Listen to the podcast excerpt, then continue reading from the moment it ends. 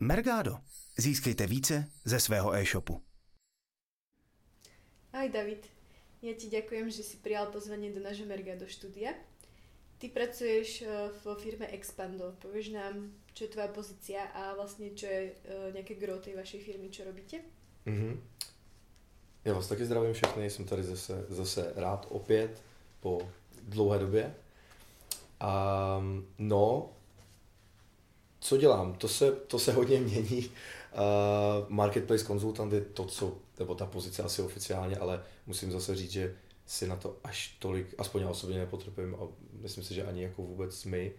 Uh, jsme asi jako pořád poměrně mladý, takový dynamický kolektiv, takže uh, i to se hodně mění, uh, to gro samozřejmě zůstává, ale ne, ne, ty pozice moc neřešíme, ale dá by se asi říct, že se věnuju více méně v různých podobách obchodu z části a z části jakoby onboardingu nových klientů na Amazon, na typování těch firm, uh, i přednášek tady třeba u vás, který nám pomáhají a jako e-shopům pomáhají vůbec jako poznat, jestli ten Amazon je pro ně, anebo je to ztráta času a, a nemá cenu se tím zabývat. Takže obchod, typování klientů, onboarding, dalo by se to takhle asi říct. No.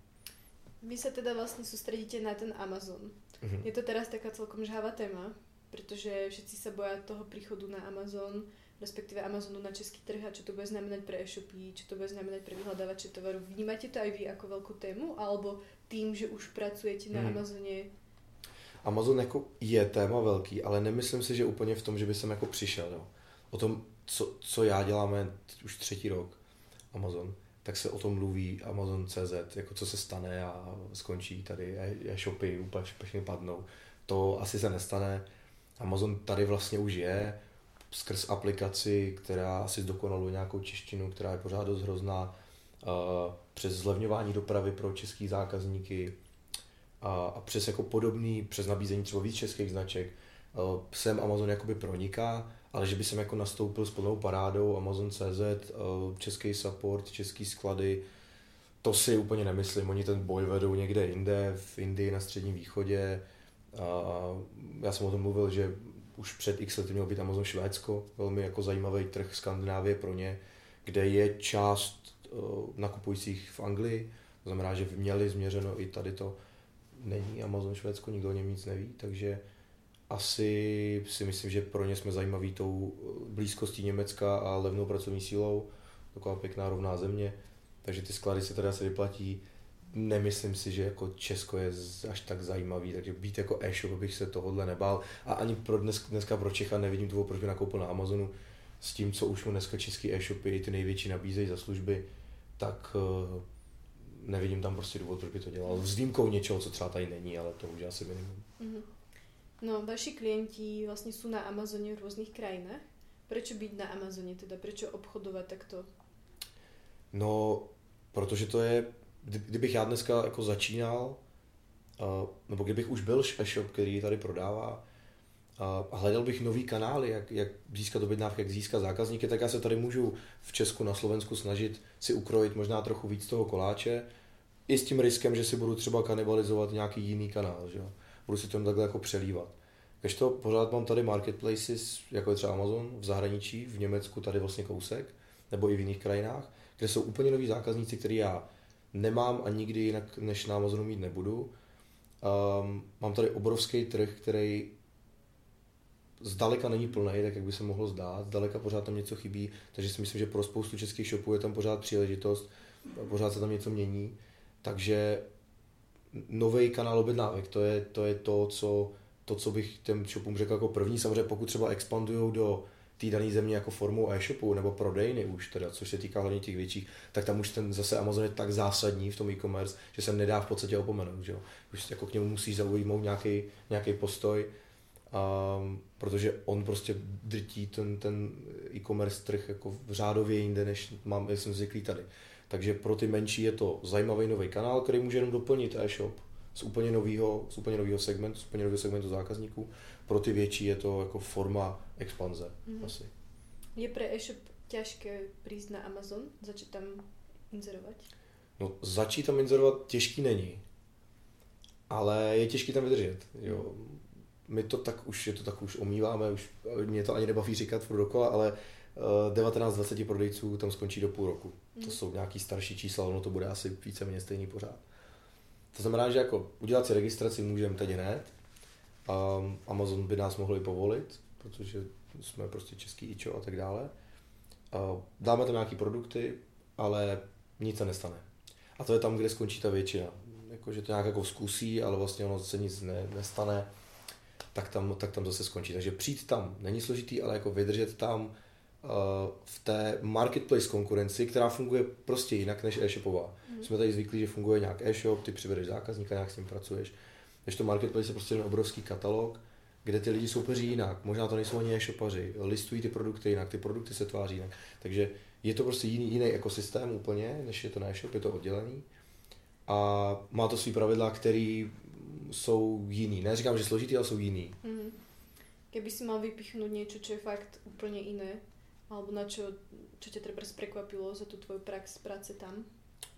Tak eh, co je jakoby zásadní asi pro, pro běžného uživatele um, je, nebo já znám samozřejmě Amazon, zbytek jako tak známe, neznáme. Pro mě je to asi to téma toho listingu. Hmm. Na jednu stranu strašně jednoduchý párování skrz EAN. A to znamená, když má e-shop jako plný feed EAN kódu, tak tam může mít najednou přehraný celý e-shop na Amazonu.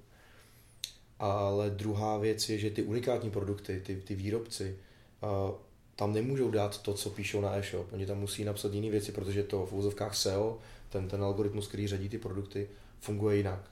Mm-hmm. Než e-shopově funguje prostě, Amazon má svůj vlastní. Takže tohle je prostě oddělený. Párování je velmi snadný, ale má svý limity a má svý minusy listování nových unikátních položek je taky úplně jiná disciplína, takže to je takový jako rozdílný, co, co, co často, často řešíme. Uh-huh. Aká je komunikace s Amazonem, když potřebuješ poradit, pomoct? Často vím, že odpoveda právě automat, nějaké automatické odpovědi. Komunikace je s Amazonem složitá.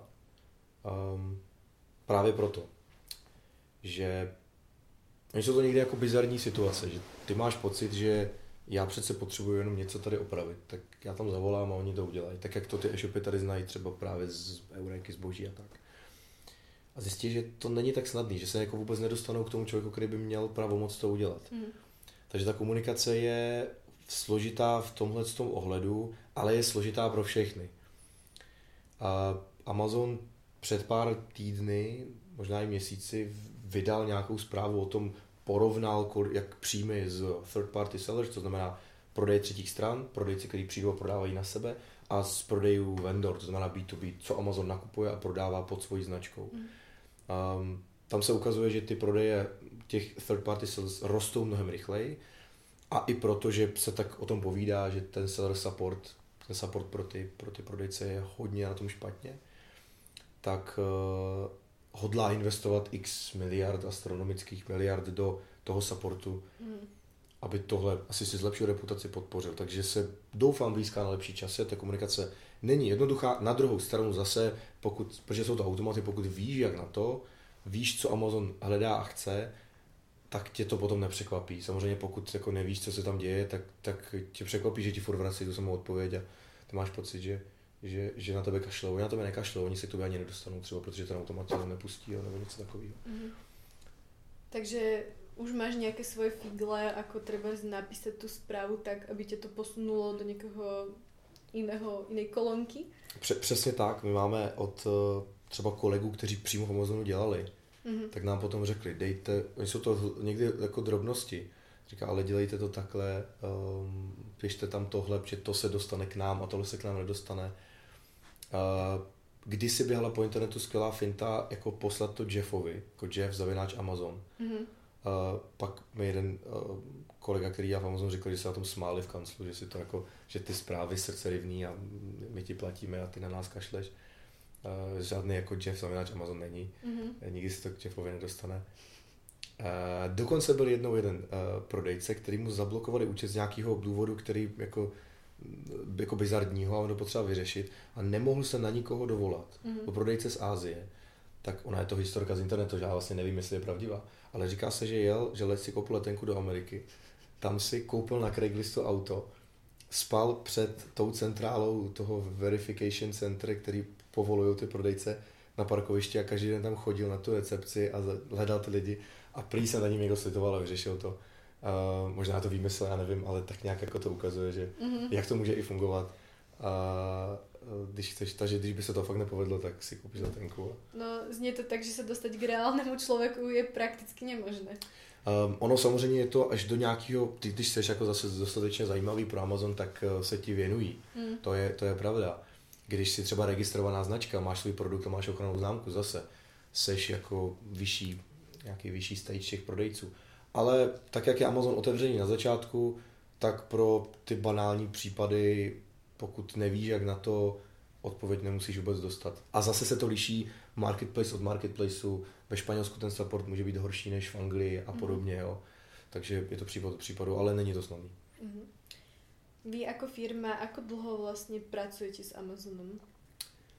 Um, asi čtyři roky už, no možná i víc. Mm-hmm.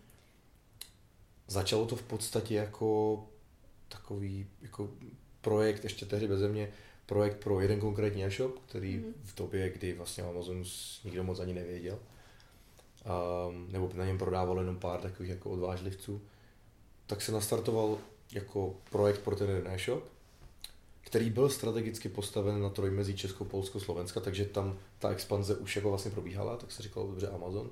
A postupně se jako zjišťovali jsme, že, že je potřeba dělat úplně jiné věci, než děláš jako e-shop, proto abys byl na Amazonu. Jo, že ty máš standardně, jsi vybavený nějakým feedem, máš možná angličtinu, máš nějaký dopravce, máš prostě nějakou plejádu jako nástrojů, ale pro Amazon možná někdy potřebuješ jako něco jiného. Takže tam jsme začali se do toho dostávat víc a víc. A jako dneska si myslím, že se nejvíc jako cením toho všeho špatného, těch všech jako failů, co se tam staly a že jich bylo. A dokonce jsme na to jednou dělali i večer, jako v Expando Fuck Ups. Mm-hmm. Jsme některý z nich poodhalili.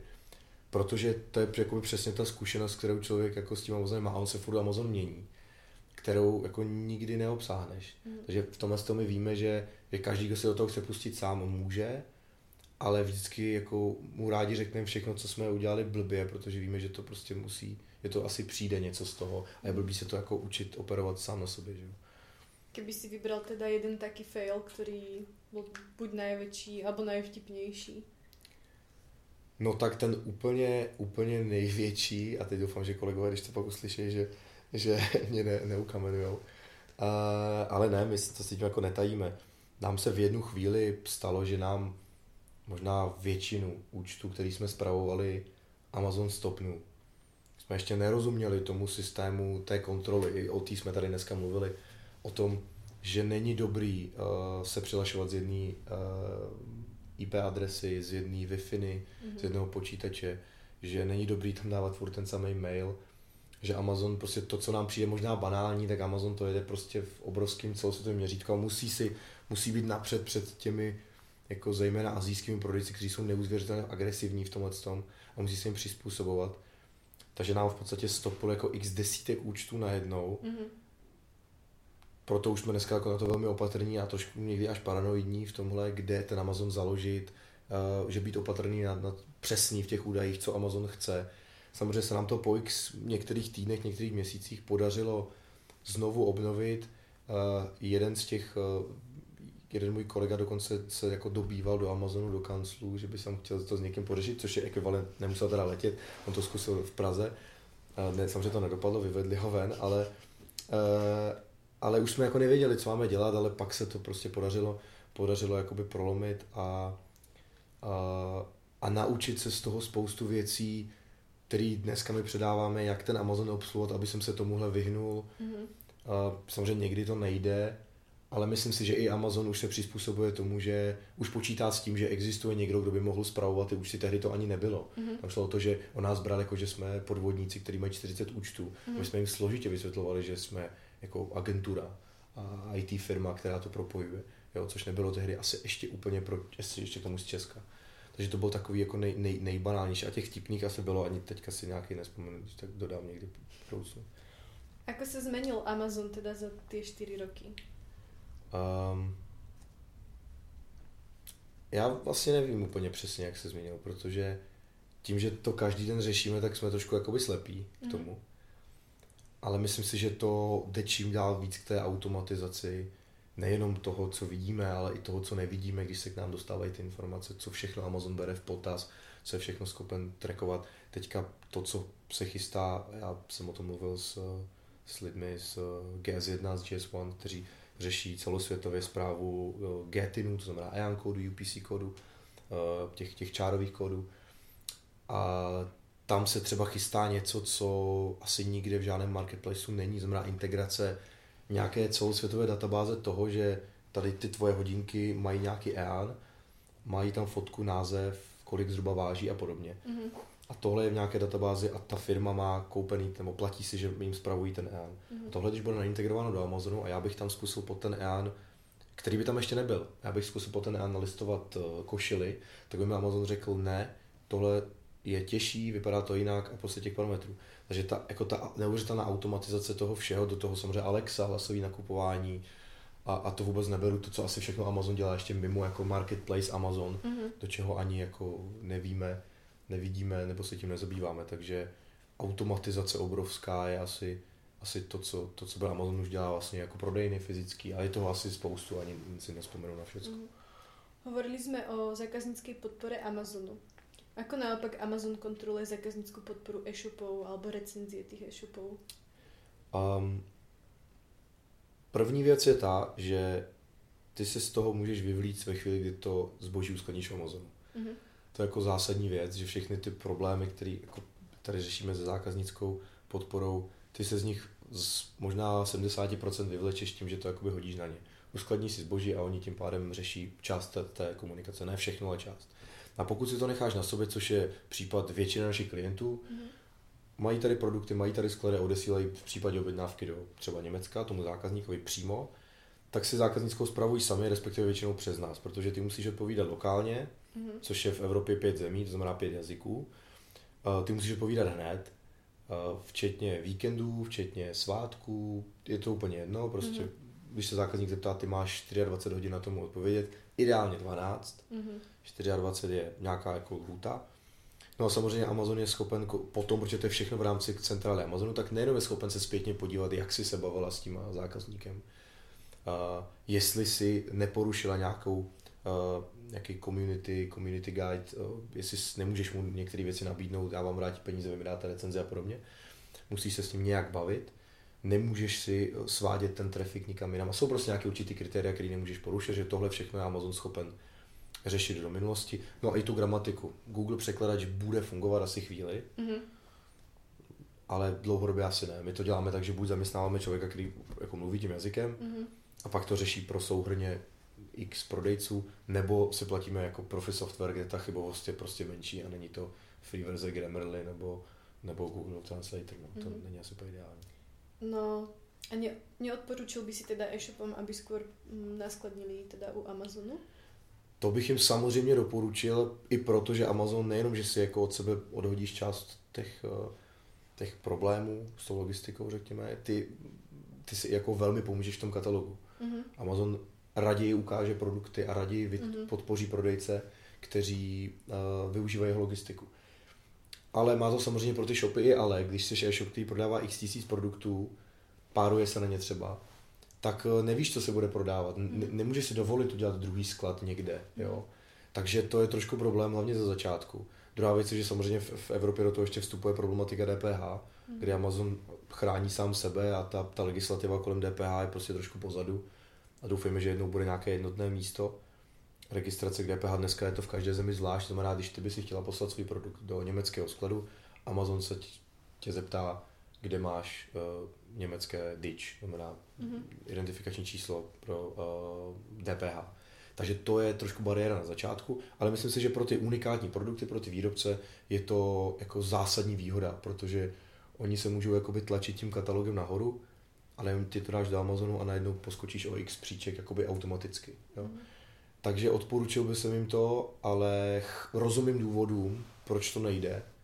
A vlastně, když to řeknu, tak většina našich prodejů, když na ně koukám, v databázi nejsou přes, přes FBA, mm-hmm. jsou FBM, to znamená Fulfillment by Merchant, řeší si dopravu sami a, a funguje to, jako, mm-hmm. ne, že by to nešlo. Ty si vo svojej prednáške hovoril o buyboxe. Můžeš mi představit vlastně, co to je? Mm-hmm. Uh, Buybox je, uh, připojáš na ten produkt takové políčko vpravo, takový obdelník. Um, Buybox je pozice, kterou Amazon jakoby doporučuje prodejce. Amazon často uh, škatulkován jako srovnávač cen, není to tak úplně. Ten buy, pokud ten produkt, právě protože jsme se bavili o EANech a o katalogu, tak Amazon nechce, aby se uh, řetězily ty samé produkty. Mm-hmm. On chce, aby se ty prodejce párovaly na ten jeden produktovou kartu a ty by si mohl teda teoret, nebo mohla vybrat z mnoha prodejců. A ten buybox je ta první pozice, Amazon doporučuje dát do košíku koupit. Ta sranda je v tom, že uh, většina lidí, možná 80%, půjde právě za tu radu Amazonu. Mm-hmm. A oni se neřeší, co je tam dál, že by tam mohl být někdo levnější. Ale Amazon řekne, dle souhrných statistik všeho možného, od rychlosti odpovědí zákazníkovi po rychlost dopravy, cenu, samozřejmě, že cena hraje vždycky roli, jak to máš uskladnění, je to souhrný, souhrný metriky, který zase nevíme naprosto přesně, jak fungují, protože to je nějaký know-how Amazonu, ale zase už máme nějakou zkušenost, co by tam mohlo pomoct. Tak Amazon doporučuje prodejce. Takže pro, pro produkt, který prodává více do prodejců, je to ta první pozice, a samozřejmě tam hraje roli cena, to vždycky asi tak bude. A um, takže tohle. A ako, um, teda Buybox chápem, je to prostě to, čo odporúča Amazon. Čo vlastně zvyšok tej prvej stránky? Tam už sú predajcovia, ktorí sú zoradení tiež podľa nejakého algoritmu, ale nie je to treba zoradenie podľa ceny. Ten, ten buybox se týká produktu, když si ho otevřeš toho jednoho a tam mm. je více do prodejců. Mm. Pokud vyhledáš mm, pero třeba, tak ti Amazon nabídne x tisíc produktů. Mm. A tam už nehraje roli buybox, tam hraje roli x dalších kritérií od samozřejmě nějakého SEA, mm. jak ten text je relevantní s tím, co hledáš, prodejnost do minulosti, jak se ten produkt prodával, jak s ním byli zákazníci spokojeni. Zase je to jiný algoritmus, který řeší jiný kritéria, ale pro ty výrobce, tak jak je pro ty přeprodejce důležitý být buyboxu na tom produktu, uh, tak eh, je pro ty výrobce těch unikátních produktů nebo pro ty distributory těch unikátních produktů důležitý vyzrát, v vozovkách vyzrát na ten algoritmus listování těch produktů mm. a být pro to vysoko. Protože když tam ten produkt jen tak jako vložíš, necháš ho být, tak on bude na nějaký straně dole a, a nenajdou ty lidi a mm. nekoupí. A dneska jsme se tady i bavili o tom, který ty zásadní kritéria, jako je ta prodejnost, jestli to máš ve skladu Amazonu, jaká je mm. cena a spoustu dalších menších metrik, hrajou roli v tom, co je nahoře a proto nahoře ti Amazon najde bestseller, což je většinou ten levný produkt mm-hmm. v té dané kategorii. Co bývají také nejčastější chyby toho listingu? Nejčastější chyby toho listingu? Um, no ten listing samotný častokrát na začátku. Mm-hmm. Uh, jak jsme se dneska bavili, ten listing na Amazonu má svoje vlastní pravidla, který častokrát vůbec nesouvisí s tím, jak jsou lidi zvyklí listovat na e-shopech. Mm-hmm. Jsou tam jiný parametry, um, ty potřebuješ prostě, ty potřebuješ jako zaujmout ty lidi jinak. Ty, ty se na ty názvy, jsou mhm. dlouhý, 200-250 znakový názvy, plný klíčových slov, někdy jako nesourodý texty, nejsou to pěkné věty, ale jsou to jenom sekanice klíčových slov. Takže ten samotný listing, který je kolikrát uh, velmi nekvalitní, už na tom začátku, a se vůbec nebavím o tom, že nemá recenzi, že, jo, že má nějaký další třeba mouchy, ale ten zák, ta základní věc toho, toho listingu, jak se vůbec ta, ta značka prezentuje, protože častokrát to nemusí být chyba toho výrobce nebo toho distributora. To už uh, tam mohl nalistovat historicky někdo jiný. A já tam teď přijdu se svým produktem a zjistím, že jsem, že můj produkt vypadá hrozně. Jo? Mm-hmm. Takže to je častokrát ta chyba, že když teda někdo hledá můj brand, tak najde tohle, tak to nechci. Takže ta, ta, ta vizuální prezentace toho produktu je, je častokrát jako chyba a možná Um, no, nechme to takhle asi. Hmm. To by bylo už složitý potom dál. Já mám teda poslednou otázku na teba, alebo dajme tomu, že posledné dve. A jedna je, má teda e-shop šancu, že si u něho někdo nakupí, ak nie na první straně? No, tam záleží, na čem chceš být na první straně, že? Ty mm. máš uh, těch, těch klíčových slov pro ten tvůj produkt může být jako desítky, stovky. Mm. To, že ty nejsi na tom největším, nejdražším, na první straně, nemusí vadit. Mm-hmm. Ty půjdeš cestou těch, těch, těch, těch jako konkrétnějších, těch dalších klíčových slov. Uh, to znamená, nemusí to znamenat, ano, první strana je samozřejmě lukrativní na každém katalogu, na každém na světě, ale nemusí to znamenat, že pokud nejsem, uh, pokud nejsem na první straně v tom základním klíčovém slovu, nebo názvu té kategorie, že nikdy nic neprodám. To tak vůbec není. Mm-hmm. Častokrát to cílení na ty boční může být uh, mnohem efektivnější, protože ty jsou samozřejmě mnohem levnější na reklamu. Ten základní klíčový slovo je, je drahý a inzeruje na něj kde kdo. Kdežto ty boční, jo, to už je o tom vychytání, potom to, té strategie toho produktu, já často taky říkám, jako přeskočme tu základní kategorii. Mm-hmm. Nebudeme tam soupeřit s tou čínskou fabrikou, která to vždycky bude mít toho víc, levnějc a bude mít větší jako sílu. To, tam, tam nechoďme, to nedává smysl. Pojďme konkrétnější cestou, uh, cílenější, jako ne, ne, ne, to hrnout před sebou, ale možná jako mm-hmm. víc detailnějc. Co by si teda na záver odporučil e-shopom před vstupem na Amazon? Nějaký, třeba na čo si naozaj dať pozor, alebo naopak, čo vynechať v té své strategii? Okrem teda toho, že eh, by nemali uh, nejhlavnější klíčové slova. No, nemali, to jsem takhle nechtěl říct. Spíš, uh, že to nemusí být, jako Jasne. nedostanu se tam, tak to končí pro mě. Uh, asi uh, dobrý propojení dát. Prostě to je jako základ. Když ty budeš mít přehled o objednávkách, budeš rychle vyřizovat, zákazníci to uvidějí, budeš rychle odesílat. Tady ten automatický proces, když poběží, uh, tak uh, tak to bude fungovat. Hmm. Jo. Každý náš úspěšný prodejce tohle musí mít. Žádný prodejce, který to řeší tak jako na, na půl, tuhle tu věc, přepisuje objednávky ručně nebo něco podobného, uh, do, dojde prostě na nějaký svůj strop. Mm-hmm. Jo. Protože v určitý moment zjistíme, že dobře, máme perfektní listing, všechno jsme jako agenturně, lidsky jsme to udělali. Zjistíme, no a teď už to bude hra jako uh, té rychlosti, rychlosti toho. A i, i proto my jdeme touhle cestou. Víme, že to naše know-how na Amazonu je a asi ještě bude jako zajímavý. Baví nás to, ale tak stejně úplně dobře víme, že to prostě nebude stačit, že, mm-hmm. že pro naši práci si to musíme zjednodušit a i ty pro naše prodejce my prostě musíme nabídnout, jako musíme být rychlejší. Jo. Takže dobrý propojení svého systému a Amazonu, ať už je jakkoliv, to nechme jako na jindy. Mm. Tak já ti děkujem za rozhovor a doufám, že se zase uvidíme na budouce na nějaké naší konferenci. Děkuju, rád přijdu zase znova. A přiklidně dřív než za dva roky.